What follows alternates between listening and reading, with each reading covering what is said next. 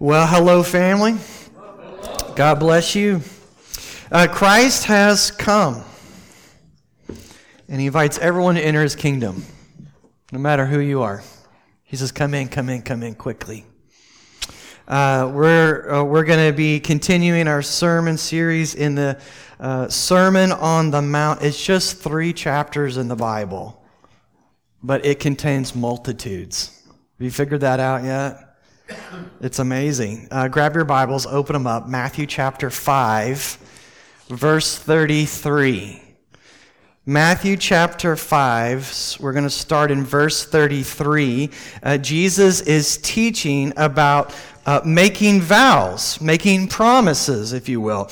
Uh, and so we're going to also read uh, a little bit of chapter 23 because that's going to give some additional context to better understand what Jesus is saying uh, here on the mountain. Okay? Uh, please give your attention to the reading of God's Word. Matthew 5 33 to 37. Again, you have heard it that it was said to those of old, You shall not swear falsely, but shall perform to the Lord what you have sworn. But I say to you, do not take an oath at all, either by heaven, for it is the throne of God, or by the earth, for it is his footstool or by Jerusalem, for it is the city of the great king. And do not take an oath by your head, for you cannot make one hair white or black. Let what you say be simply yes or no. Anything more than this comes from evil. Matthew 23, 16 to 22. Woe to you, blind guides, who say, if anyone swears by the temple, it is nothing. But if anyone swears by the gold of the temple, he is bound by his oath. You blind fools! For which is greater, the gold or the temple that has made the gold sacred? And you say, if anyone swears by the altar, it is nothing. But if anyone swears by the gift that is on the altar, he is bound by his oath. You blind men! For which is greater, the gift or the altar that makes the gift sacred? So whoever swears by the altar swears by it and by everything on it. And whoever swears by the temple swears by it and by him who dwells in it. And whoever swears by heaven swears by the throne of God and by him who sits upon it. That is the end of today's reading of the Word of God. Thanks be to God. Let's pray. And so, Father God, hearing you speak, uh, we, we admit, we confess uh, our sin. Uh, we, um, we give our word to people. We make promises, and we make distinctions between the really big promises that we have to keep and these little promises, and, and we don't really need to keep those. Uh, you don't make those distinctions. So forgive us. Forgive us for breaking our word to one another. Uh, forgive us for being promise makers, uh, but not promise keepers. Lord, you keep all your promises. You are faithful to us. Uh, even when we break our word to you, uh, you are resolved to keep your word to us. We are so thankful for who you are.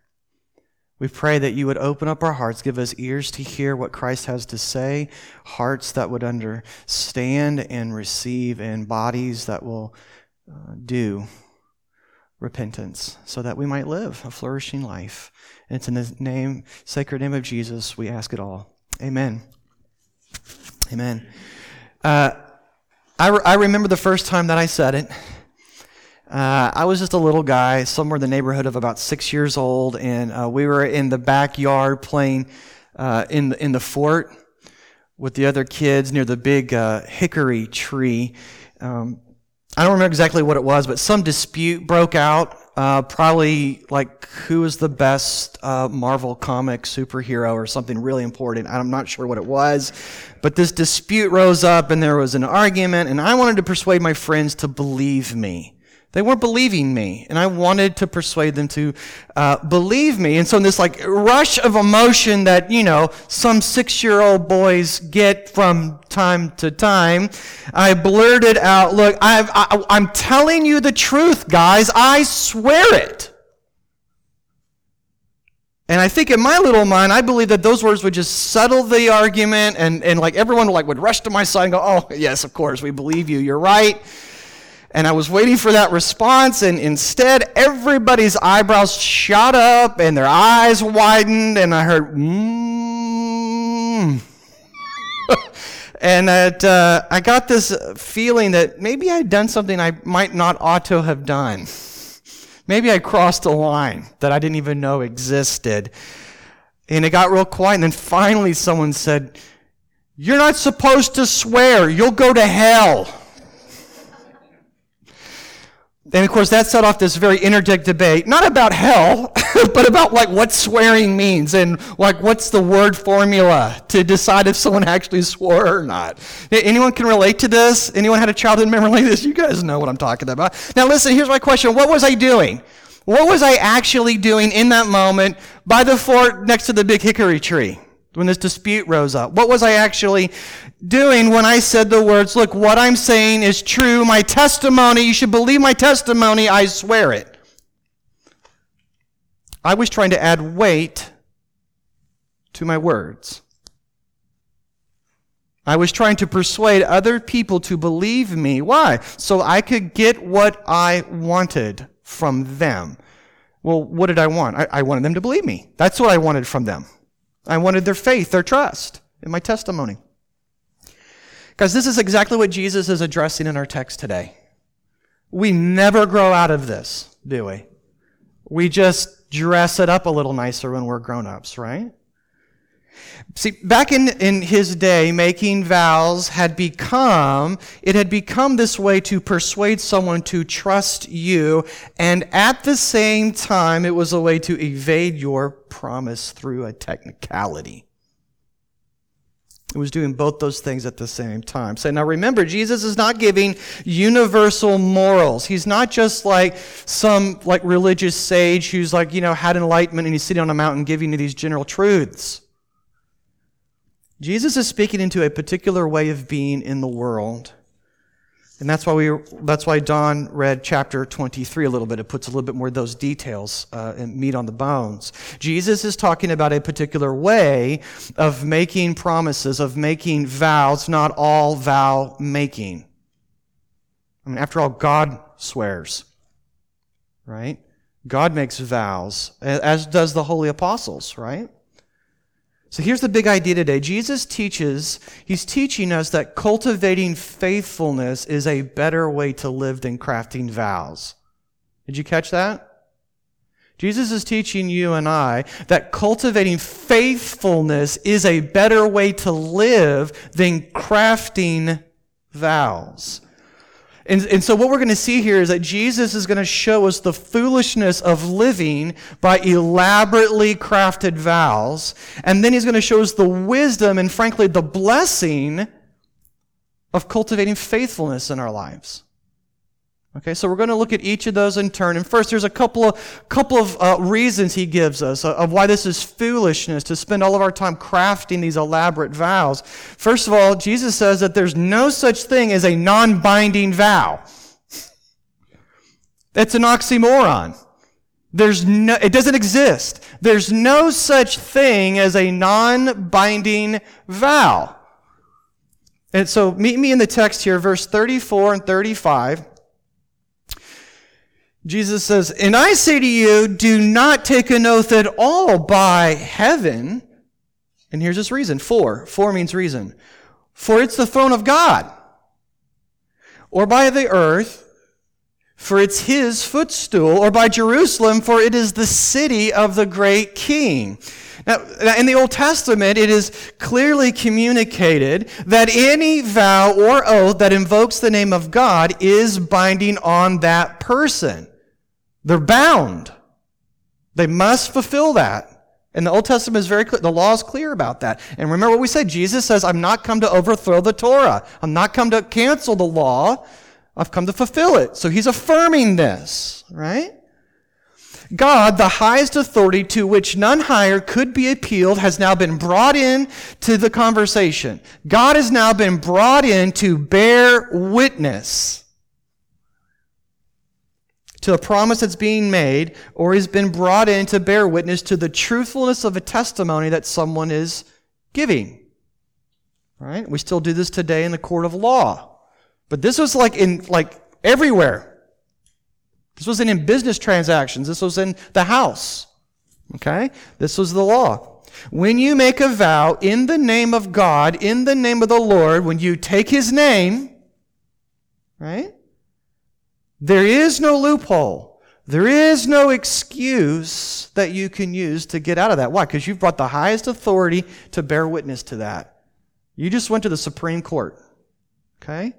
you will be, the law said that you will be held accountable to uphold the promise that you made, even if you realize even moments later that you made a hasty promise. Even you realize I made a rash promise, you're still on the hook. And everybody understood that, right?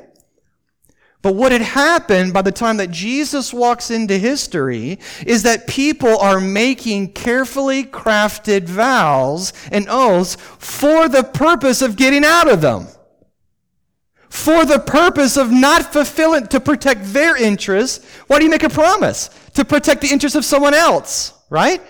And they have completely twisted this.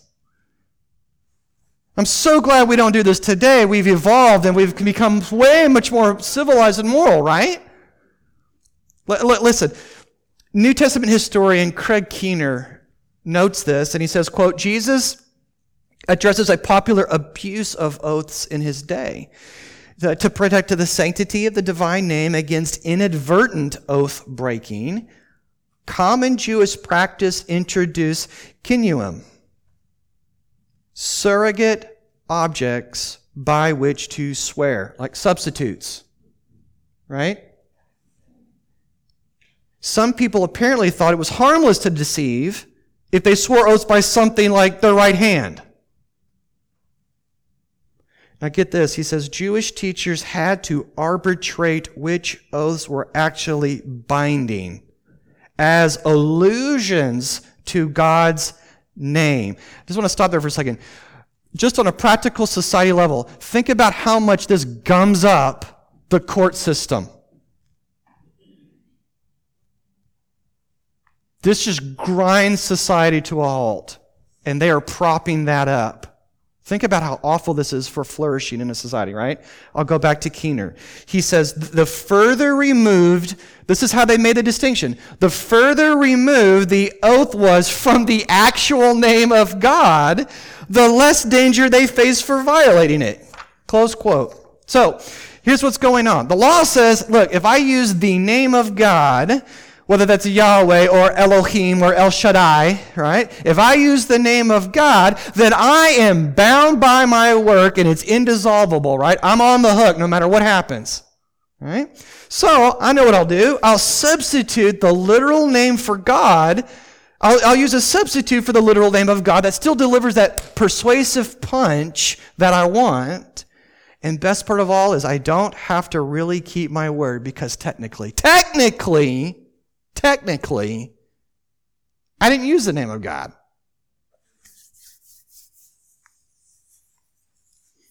Do you, do you see, can you scale this out?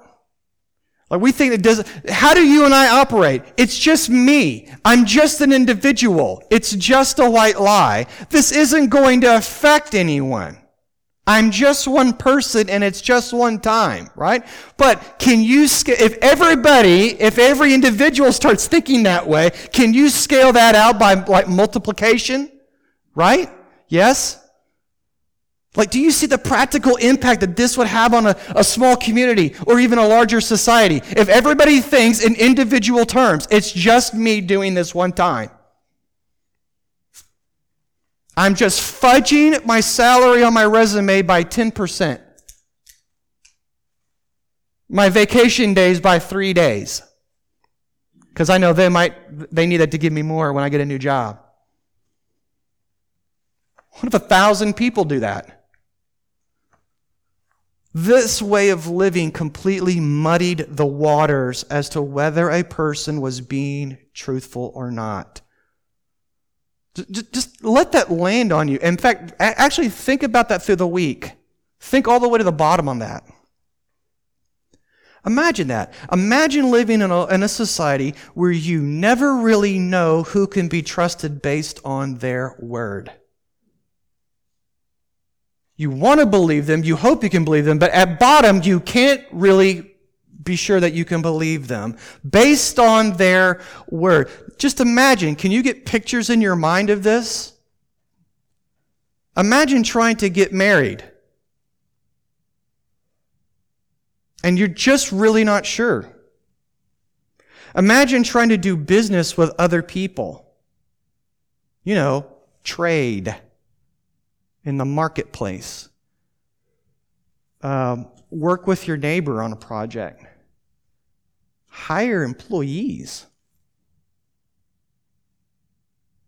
Maybe we don't have to imagine. Maybe we don't have to imagine this. Uh, Jerry Useem, a journalist for The Atlantic, wrote a piece just last November and was titled The End of Trust. It was a fascinating read for me. Um, he identifies this unseen culprit in the flagging American economy that he calls, quote, a trust recession. He cites study after study of neighbors and employers losing confidence in each other. Useem says, and I'm going to quote, it's a long quote, but it's worth it. I'll, oh, hang with me here on this, okay?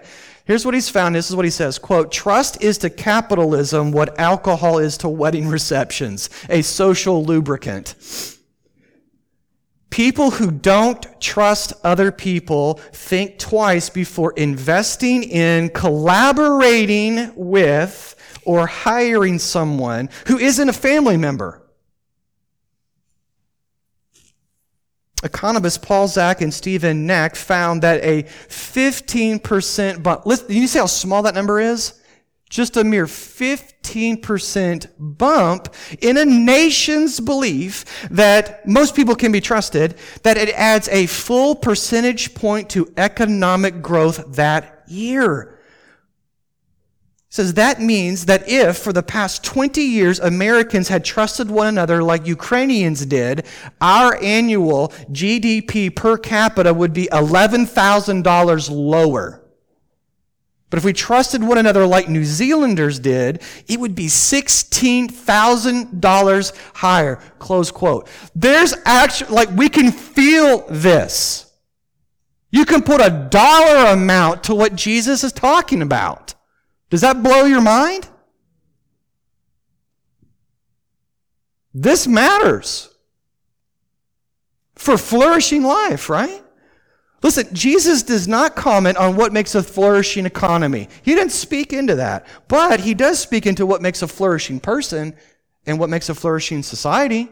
Yes, he does.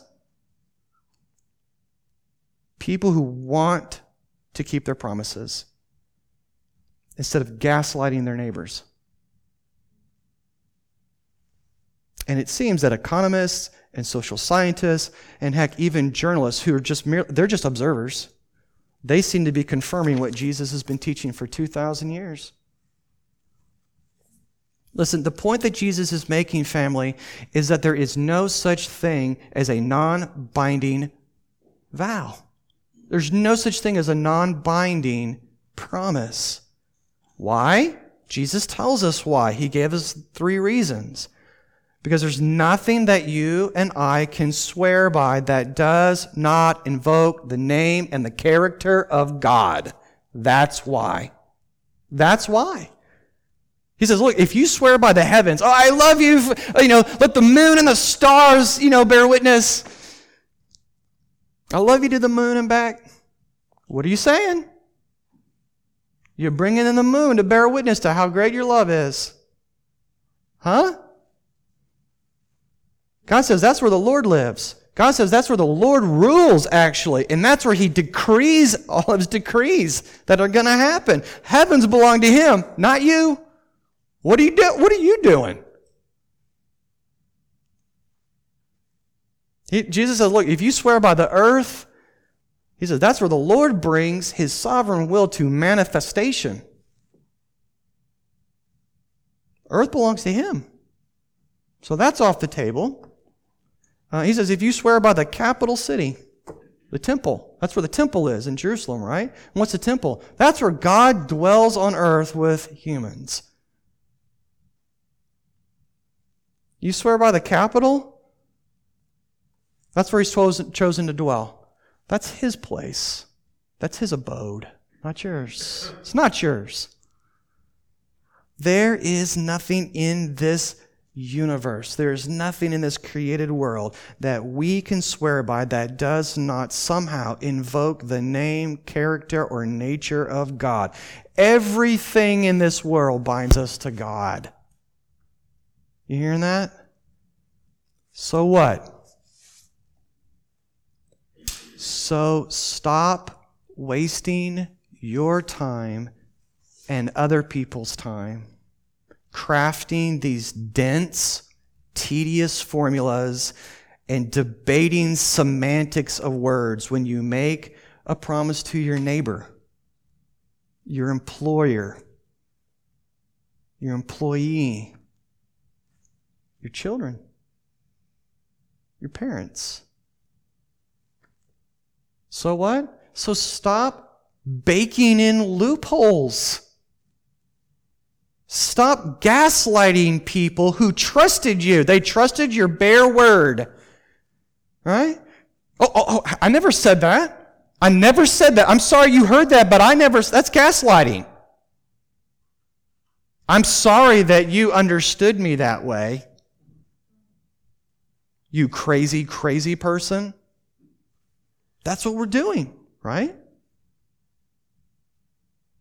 To put it another way, the Lord's telling us stop using the power of words to get what you want and then deny the power of your words when it's time to be held accountable for them. Don't say they had power on the front end, but they don't really have any weight and power on the back end. That's what he's saying. If you start with yes, then end with yes. Right? Does this make sense? That's not the way. That is not the way, loved ones. It's not the way of flourishing. And it does scale out. It does matter if one person does it. Yes, it does. Because it spreads.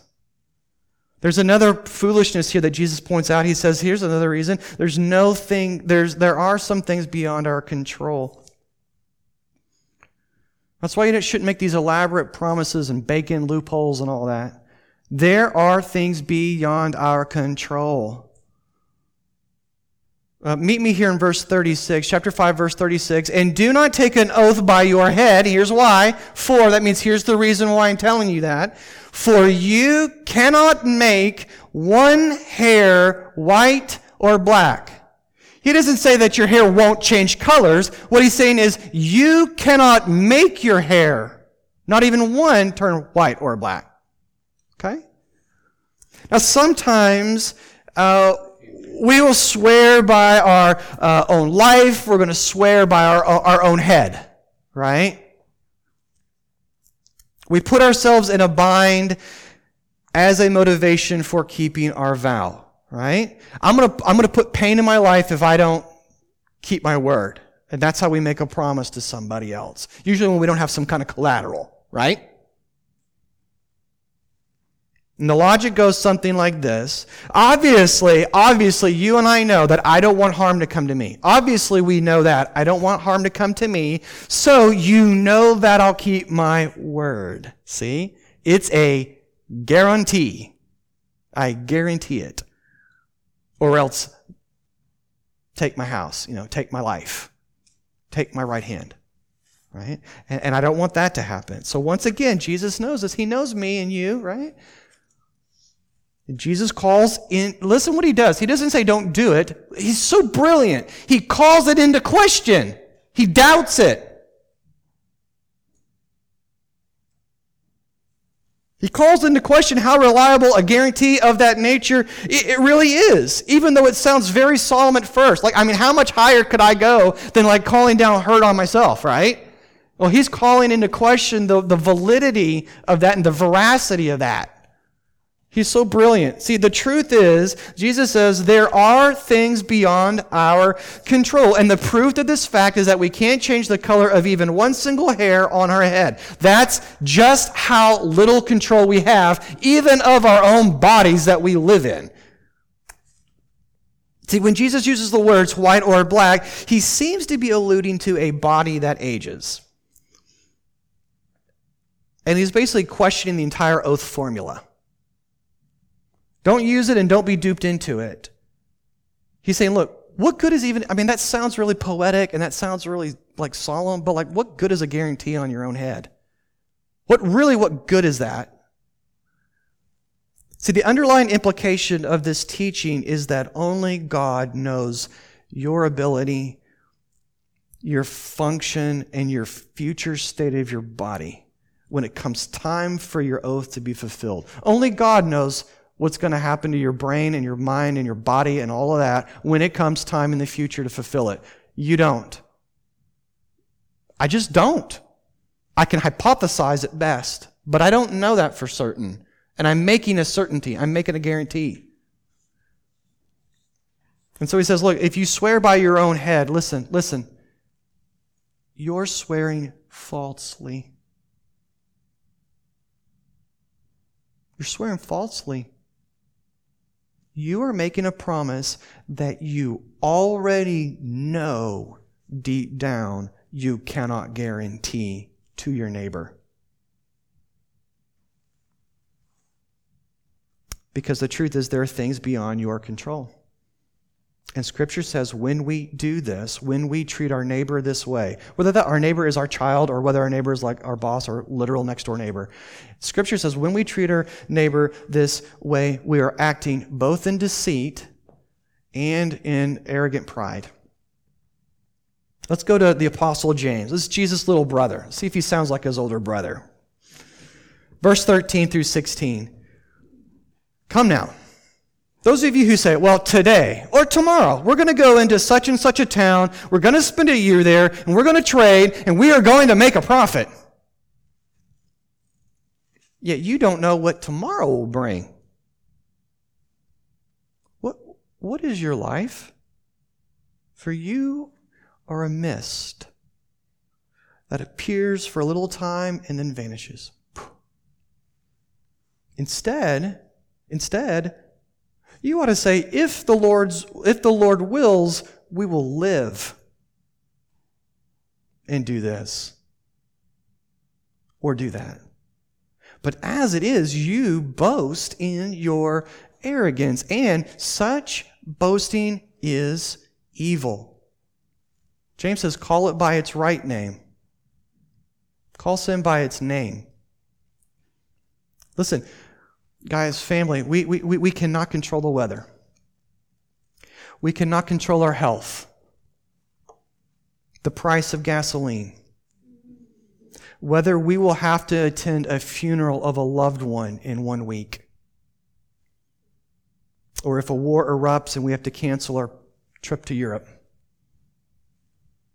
And to posture otherwise with our words to our neighbor is arrogance. It's arrogant. So what? So if crafting these empty vows or swearing falsely, if crafting these empty vows makes more life miserable for society on the one hand, and if it's actually a form of evil and arrogance on the other hand, we should probably just stop making promises to get what we want from people altogether, then, right? But here's a problem, and it's a real problem. If we can't use promises as a mechanism to get what we want from our neighbor, well, how can we ever have happiness? How can we ever get what we want or need?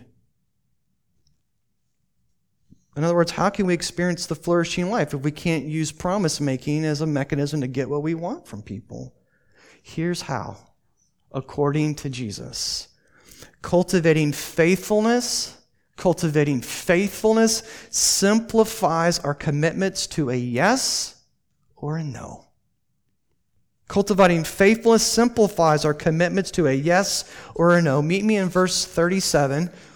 Jesus says, Let what you say be simply. Let what you say be simple. Okay? Yes or no. Anything more than this comes from evil. You're trying to be God and manipulate the situation. Right? That's what he means by evil. Now, look, I, I, say this a lot, and I want to continue to reiterate something that is vitally important for us to understand about Jesus and, and the, the, the, the kingdom, the eternal life. Entering eternal life, or as Matthew's terminology calls it, entering the kingdom, flourishing, it's not merely about behaviors that we act out. It is about behaviors that we act out because of the person we become. See, we read Jesus and about, you know, making these vows and stuff, and we think that's, that's simply like a rule we're supposed to obey. And Jesus says, no, no, no, no, no, no, no. It is, but it's a person you're supposed to be becoming. It's a person you're supposed to become. It's a way of being in the world, right? Eternal life, the kingdom of God, it's about becoming a wholehearted person when we were once living as a split person. Our inside wasn't lining up with our outside. Our behaviors weren't lining up with our what we our wanter. Right? We, we, we, it's about becoming single-minded when we were once living double-minded, as James says. So Jesus gives us some practical application to this important question of how can we experience this flourishing life without using empty promises to manipulate our neighbor? How can we possibly find that happy life? Jesus has an answer. Become a person who has integrity of speech. That's how. Because people want to do, like, work with you. Basically, here's what he says in a phrase integrity is better than an oath. Personal integrity is better than an oath. Notice Jesus uses the word say in this verse 37 in contrast to the word swear. Did you notice that? Which he used earlier? You can swear, you swear, you swear. And I say, just say. You don't have to import authority. Just say. He's saying, let what you say to others be simple. Instead of becoming this a Pharisee, a lawyer who is an expert at parsing words to get out of promises, become the kind of person who doesn't need to make promises. You don't need to use the formula, I promise. I give you my word. That's so redundant. You just use words and then you said, I give you my word. That's like saying, well, I declare. No, well, by doing that, you're declaring. okay, you have to say, I declare. That's what you're doing. Jesus said, look, if you speak, you're giving them your word. So just simplify it. Don't import extra authority to manipulate their heart to believe you. Does this make sense? Let it be simple. Become the kind of person who doesn't need to make promises because you've got that reputation.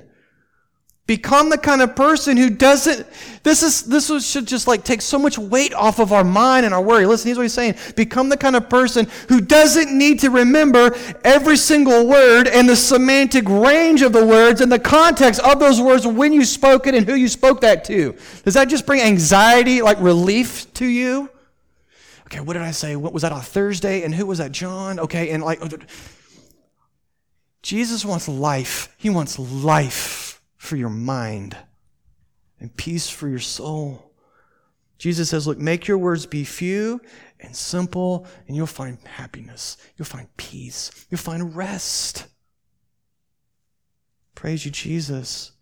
He says the only words that a wholehearted person needs to speak and therefore has to remember speaking is yes or nah. Become the man or woman who lives as if those simple words are as binding as any other word you could utter out of your mouth. Become that guy. Become that gal. What I find interesting, and it's just kind of like a little freebie bonus here, is like in the original Greek, Jesus, when he says this, it literally reads, Let what you say be yes, yes, no, no. Like it's that choppy. Let what you say be yes, yes, no, no. If you start yes, in yes. Yeah, yes. If you start no, in no. That's what he's li- like. He's literally acting that out with his words practically. So we'll see the, the effect. Jesus is saying, don't say yes when what you really mean is, I'm going to try to find a no. Don't, don't, don't do it. And don't say no when what you really mean is, yes. Jesus is inviting you into something. Jesus is inviting me into a way of being where he says, look, just come cultivate. If you're going to cultivate, don't cultivate a stack of paperwork. Cultivate integrity. Burn your energy. You're going to burn it. Burn it here, not there. You're a fool. This way is wise. Cultivate faithfulness. Cultivate integrity. Cultivate trustworthiness. Maybe you just need to stop talking so much. I had a friend of mine. He's a pastor in Mississippi. And for one month, we did this spiritual discipline. I think it was probably at Lent. And it was called practicing saying yes and no. And we would check in every week. What'd you say yes to? What'd you say no to? And it was called practicing saying yes and no. And it was unbelievable. Because every time you say yes, you're saying no to something else. It really changed how, how we saw our words and how powerful they were. Jesus is telling us, look, be that kind of person that, commit, that, that, that uh, has integrity. I say what I mean, and then I do what I say. If I say yes, then I want you to know I actually mean yes. And if I tell you no, what I actually mean is no. And that's that all that I need to bind myself to my word. See, faithfulness means that if I say, I will get the report to you by Friday, what I mean is, I will get the report to you by Friday. Not, I'll get the report to you by Friday unless something more important popped up on my schedule in my way of reckoning this week. And now you're in a bind on Friday night. So here's the good part. I want you to imagine this stuff. Imagine, try to get a picture, try to get a sight of this, of a really small community of people. I'm not talking about everyone, just whatever your mind is a small community of people. I don't know, let's just make it really small, like, I don't know, 15% mm, of the population of a town. I'm just picking that number. 15% of the town's population. And these people spent their time and they spent their energy and they burned their calories on keeping their word instead of parsing each other's words while they're having conversations with one another. And what does she mean by that? And when she said this, what does she really mean by that? They don't burn their energy on that. They burn their energy on actually keeping the word. 15% of the town's population. Could you imagine that? That's not a lot of people, by the way. How about this? Could you imagine? We'll make this a little easier, more accessible. Maybe you could imagine a very small community of people. Maybe a family of four. Just a family of four where those people cultivated a reputation for saying what they meant to one another and then simply doing what they said. Now, could you just visualize the amount of peace that you would be creating in other people? What a gift of peace you're actually giving and creating and cultivating in other people when you live that way. Could you imagine the kind of things that that little community of promise keepers could collaborate together on? That they could create in a society because of the trust that they built?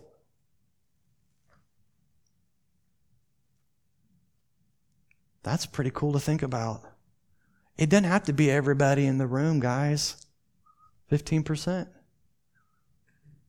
But I know what we're thinking here. What motivates us to be that way in the world? When we live in a world of promise breakers, now more than ever, now more than ever, it's hard to trust people. Amen? And the question is, well, I'm just going to go ahead and be that way. When they broke their word, I'm breaking mine. So, how, what motivates us to live such a countercultural way? The church should have been doing this the last two years, man. Like a city on a hill shining light. The gospel of Jesus is the power that we need. That's what's bringing salvation, right? I am not ashamed of the gospel, for it is the power of salvation, both right now and in eternity. Listen to the words of the great Pharisee and lawyer, by the way, the Apostle Paul. He ought to know about parson words, right? So he's got my, he's got my attention. Listen, 2 Corinthians chapter 1. He says, as sure, because what's happening is the Corinthians are saying, look, you didn't keep your word. You said you were going to come and you didn't come. And that's why we got this letter in your, in your absence as your substitute. So he's defending himself. As sure, verse 18, as surely as God is faithful, as surely as God is faithful, our word to you has not been yes, no. For the Son of God, Jesus Christ, whom we proclaimed among you, Silvanus and Timothy, and I was not yes, no, but in him always yes. For all the promises of God find their yes in Jesus. That is why through him that we utter our amen to God for his glory. Paul says this, God's promises to us were, were not empty words, even though it took a long time for him to fulfill them. They were not empty words. God's word became a living person. The word became a person. His word became a person. Like that's how real and alive His Word is. That's how uh, reliable it is. That's how trustworthy God's Word is. And authentic His promise is, right? And not only that, but Jesus is, Paul says, is the fulfillment of all the words, of all the many promises, of all the oaths that God has ever spoken through all the centuries. To forgive our sin, to never leave us nor forsake us, to free us from the bondage of, uh, of sin and promise breaking, to defeat sickness, to, to, to kill death, and to provide us a renewed earth for us to live in forever with Him. Like, like, guys, like God has literally promised us the world. Okay? This is a big enchilada of a promise, right? And Paul says, in just these little verses, he says, look, when Jesus was crucified on a cross, it looked like God was saying yes and no. It looked like he started yes and he ended no. That's what it looked like to everybody. It looked like God had made an elaborate, huge vow, oath, promise, right? That he never intended to keep to you and me. That's what it looked like. Because it persuaded you, didn't it? It attracted you, didn't it, to trust Him? It looked like He was just stringing you along, just stringing me along in order to get our trust. And then God found a loophole to escape. Because when you die, you're free from the law, right? What? Romans 7? God got God off the hook. That's what it looked like. But Paul says, but as it happens, as it happens, right? Jesus physically rose from the dead. His death and his resurrection together were really, get this, how God was keeping his promise to the, those old, old promises. It was actually the way he was keeping and securing and fulfilling the promise. God said yes, and Jesus got up on Resurrection Sunday from the dead, and he was embodiment another yes. God said yes, Jesus said yes, and we say amen. May it be so. Amen. Right? Christ risen is the indisputable proof that God keeps his word, that God is trustworthy, even when it hurts him, even when it's inconvenient for him, even when he's going to cause him pain, even when it causes him tears, even when his friend's going to betray him, even when it's dark and rainy and stormy and he's all alone, God is going to inconvenience himself and he is going to keep his promise to you of all people, me of all people. Who we say we don't keep our promise. Well, God can say, well, what if He treated us that way? And that's how we treat each other? But that's not how God treated you. And that's the good news. Can the church say amen? Listen, guys, for God to take that much time, we're talking like thousands of years for him to take that much time and to burn that much energy and to exert that much effort not to wiggle out from his massive promise to us, but rather in order to keep his gargantuan, huge vow and promise to us, that should impact us at a heart level. That ought to change you. That ought to change my way of thinking. It ought to. It ought to just soften our heart. It ought to just melt our heart into goo. I love him. Don't you love him? Isn't he good? Isn't he great? Being the recipients of that level of promise keeping should make us want to be promise keepers to our neighbor, no matter the cost. Yeah, I'll take a loss. I'm going to keep my word. I'm going to take a loss. Yep. God, God took a loss I'll never comprehend. That's the gospel. And the gospel is the power to live the Jesus way in this real world. Amen. Let's pray. Lord Jesus, we love you. Uh, we, we, we make boasts with our mouths. We make promises with our mouths. And, and, and many times we just don't even intend, really intend to keep them. But God, you make some of the most outlandish promises and you intended from the beginning, before the beginning of time, to keep them, and you even knew how you were going to do it. And so, God, I just pray that the gospel would convict us of our false promises that we've made to actual, real people made in your image, that we would repent of that, and that we would turn to Jesus, not only for, for healing, but for regeneration, for life that we would know how to receive your peace and actually create peace in other people that are really anxious right now. We'd be people of integrity that actually calm people. In Jesus' name we pray you do this. Amen.